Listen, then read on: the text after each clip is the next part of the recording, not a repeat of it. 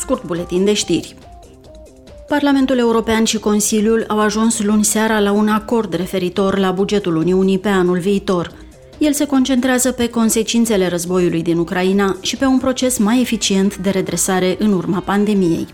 Parlamentul a obținut peste un miliard de euro pe lângă propunerea inițială a Comisiei pentru priorități cheie precum ajutorul umanitar, programul Erasmus Plus și infrastructura.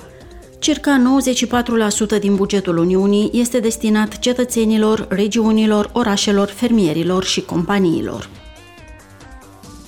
Deputații din Comisia pentru Industrie, Energie și Cercetare doresc să sprijine crearea de noi instalații de energie regenerabilă. Propunerea înaintată săptămâna aceasta ar accelera procedura de acordare a autorizațiilor pentru noi centrale electrice care produc energie regenerabilă, precum panourile solare sau morile de vânt, sau pentru a adapta centralele existente.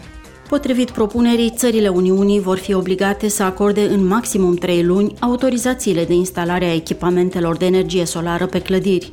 Textul va fi supus la vot în plenul Parlamentului la următoarea sesiune plenară. Comisia pentru Drepturile Femeilor și Comisia pentru Libertăți Civile vor organiza mâine la Bruxelles o audiere publică despre consecințele interzicerii de facto a avortului în Polonia. Eurodeputații vor discuta cu rudele primei persoane despre care se știe că a căzut victimă interdicției și cu reprezentanții ai ONG-urilor care apără sănătatea și drepturile sexuale și reproductive.